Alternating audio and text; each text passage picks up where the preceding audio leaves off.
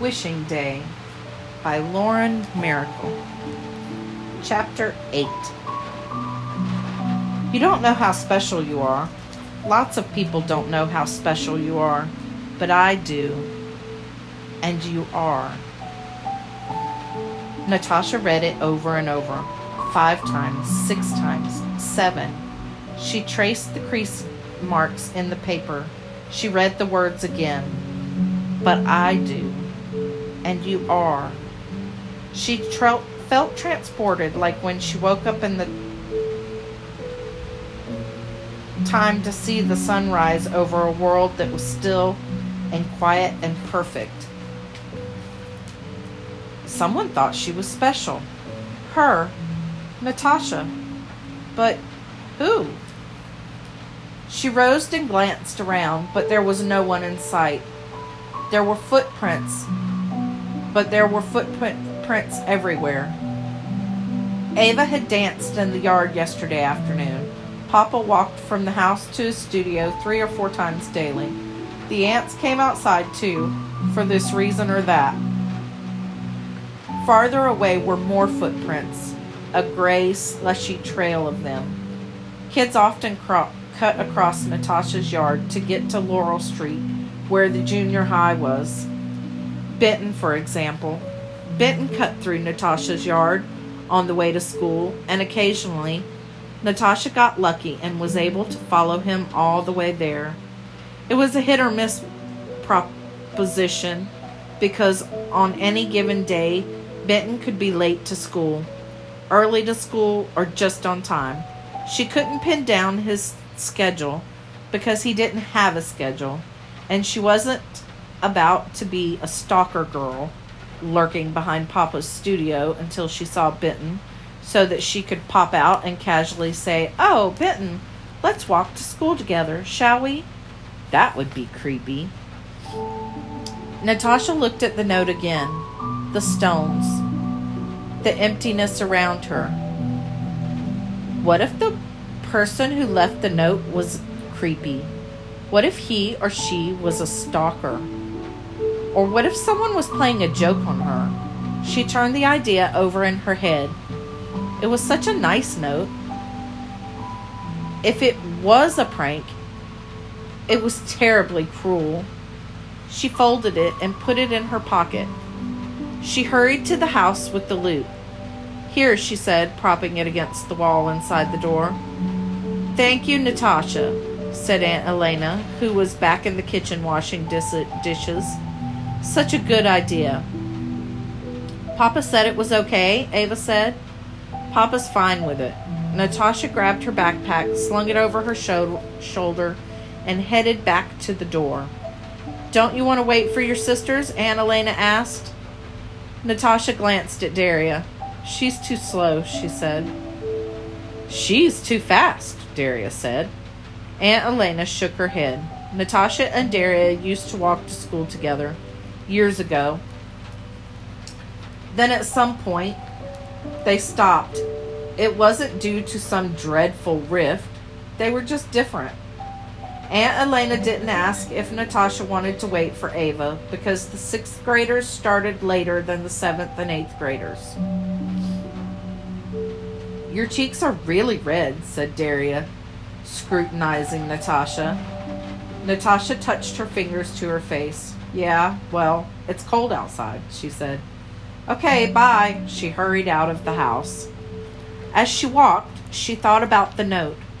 By the time she reached the snow cleared sidewalks of Laurel Street, she'd convinced herself that it had to be someone from school who'd left it for her. Someone who took the shortcut behind Papa's studio. Someone like Benton was the answer pushing hardest to, to her he- head.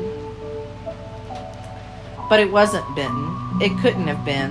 Why would Benton have left her a note?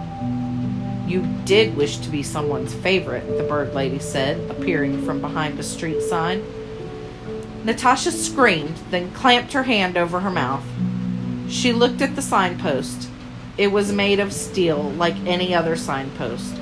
It was slightly wider than her forearm, like any other signpost. It was not big enough for someone to hide behind. Not even a person as tiny as the bird lady. Natasha straightened her spine. Other people take that shortcut too, she pointed out.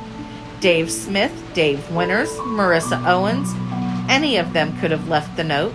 What note? the bird lady said, blinking her round eyes. Natasha dug her mittened fingers into her palms. It was none of the bird lady's business who left the note. And hold on, hold on. How did she know about Natasha's wish? Natasha folded her arms over her chest. Who are you? The bird lady's face softened. Coo-ee, she said. Sweet, silly girl. Did you write the note? Natasha demanded. I most certainly didn't, the bird lady said with a giggle. She reached out as if to stroke Natasha's face, and Natasha stepped back. She tripped and went down hard, her backpack slipping free and spilling its contents onto the sidewalk. Ow, Natasha said. Cluck, cluck, cluck, the bird lady said. She squatted awkwardly and began shuffling Natasha's belongings back into her backpack.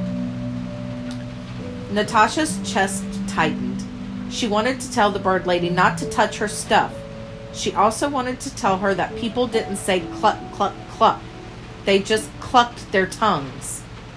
If for whatever reason they felt compelled to do so. Like if Natasha were writing a story, a sentence might be The old lady clucked when she saw the girls go sprawling on the sidewalk. A normal person would understand such a sentence perfectly. A normal person wouldn't assume the old lady actually said cluck, cluck, cluck. Natasha shut her eyes and drove the heels of her palms into her eye sockets. The real problem wasn't the clucking or the stuff touching. It was the cute, confusing mix of emotions the bird lady stirred up. Natasha found her annoying, yes, but undeniably fascinating. She was mysterious and weird and knew about things she shouldn't, like Natasha's wish. The note, Mama. It would be best for everyone, Natasha concluded, if the bird lady just disappeared taking the secret she shouldn't know with her. Go away, please, Natasha said. Natasha heard the bird lady sigh. She heard the pop of stiff joints and opened her eyes to see the bird lady struggling to her feet.